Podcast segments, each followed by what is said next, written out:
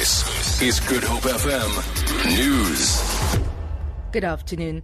Former DA parliamentary leader Lindiwe Mazibuko has made it clear she won't stand for the position of party leader at this stage.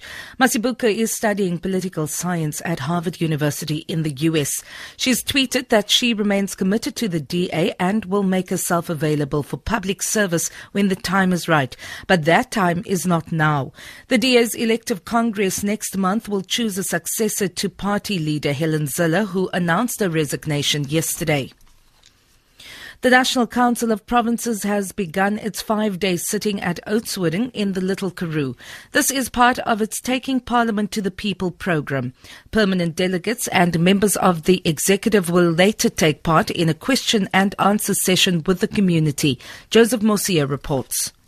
Every year, the NCOP visits a different town in the country to interact with local people. This morning, several ministers, including Human Settlements Minister Lindiwe Sisulu and Water and Environmental Affairs Minister Edna Molewa will take part in a question and answer session on how their departments are helping improve the lives of the locals. Other ministers will also be taking part throughout the week, culminating in the address by Deputy President Cyril Ramaphosa on Friday. Joseph Mosia, SABC News, Oudtshoorn. The community of Khayelitsha also has a responsibility to help in the fight against crime. This is the message of local councillor Patrick Mgoyeni at a ministerial policing imbizo being held at the Khayelitsha Stadium.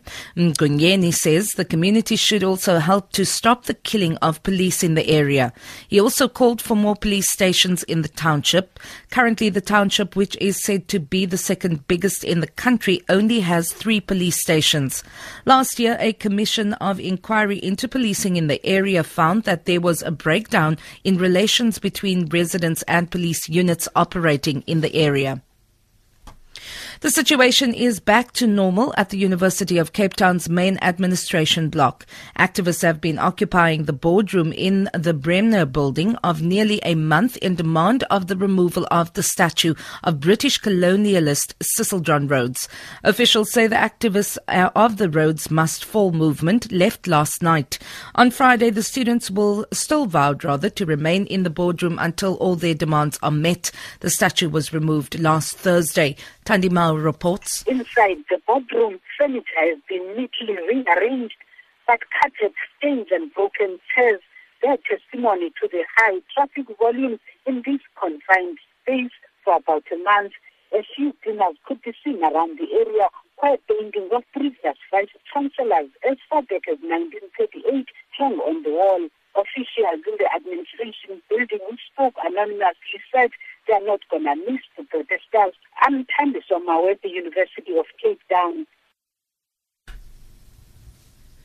The screening of films in poor communities without the necessary infrastructure will become a reality in the near future with a new concept, cinema in a backpack. It will be tested in small towns and villages in Mpumalanga. Screen Africa says 14 micro entrepreneurs will be turned into mobile cinema operators to, to project movies by using innovative technology in the Nkangala district in Mpumalanga. The experiment funded by the Department of Science and Technology and the European Commission entails a mobile easy to use product incorporating a projector, speakers, a battery and a tablet. The Mosaic 2B project aims to test an alternative and lower cost distribution channel for multimedia content in the far-flung rural areas. The University of Pretoria will conduct the training of the cinema operators. For Good Hope FM News, I'm Vanya Klucher-Collison. Get connected. Good. Good. HopeFM.co.za.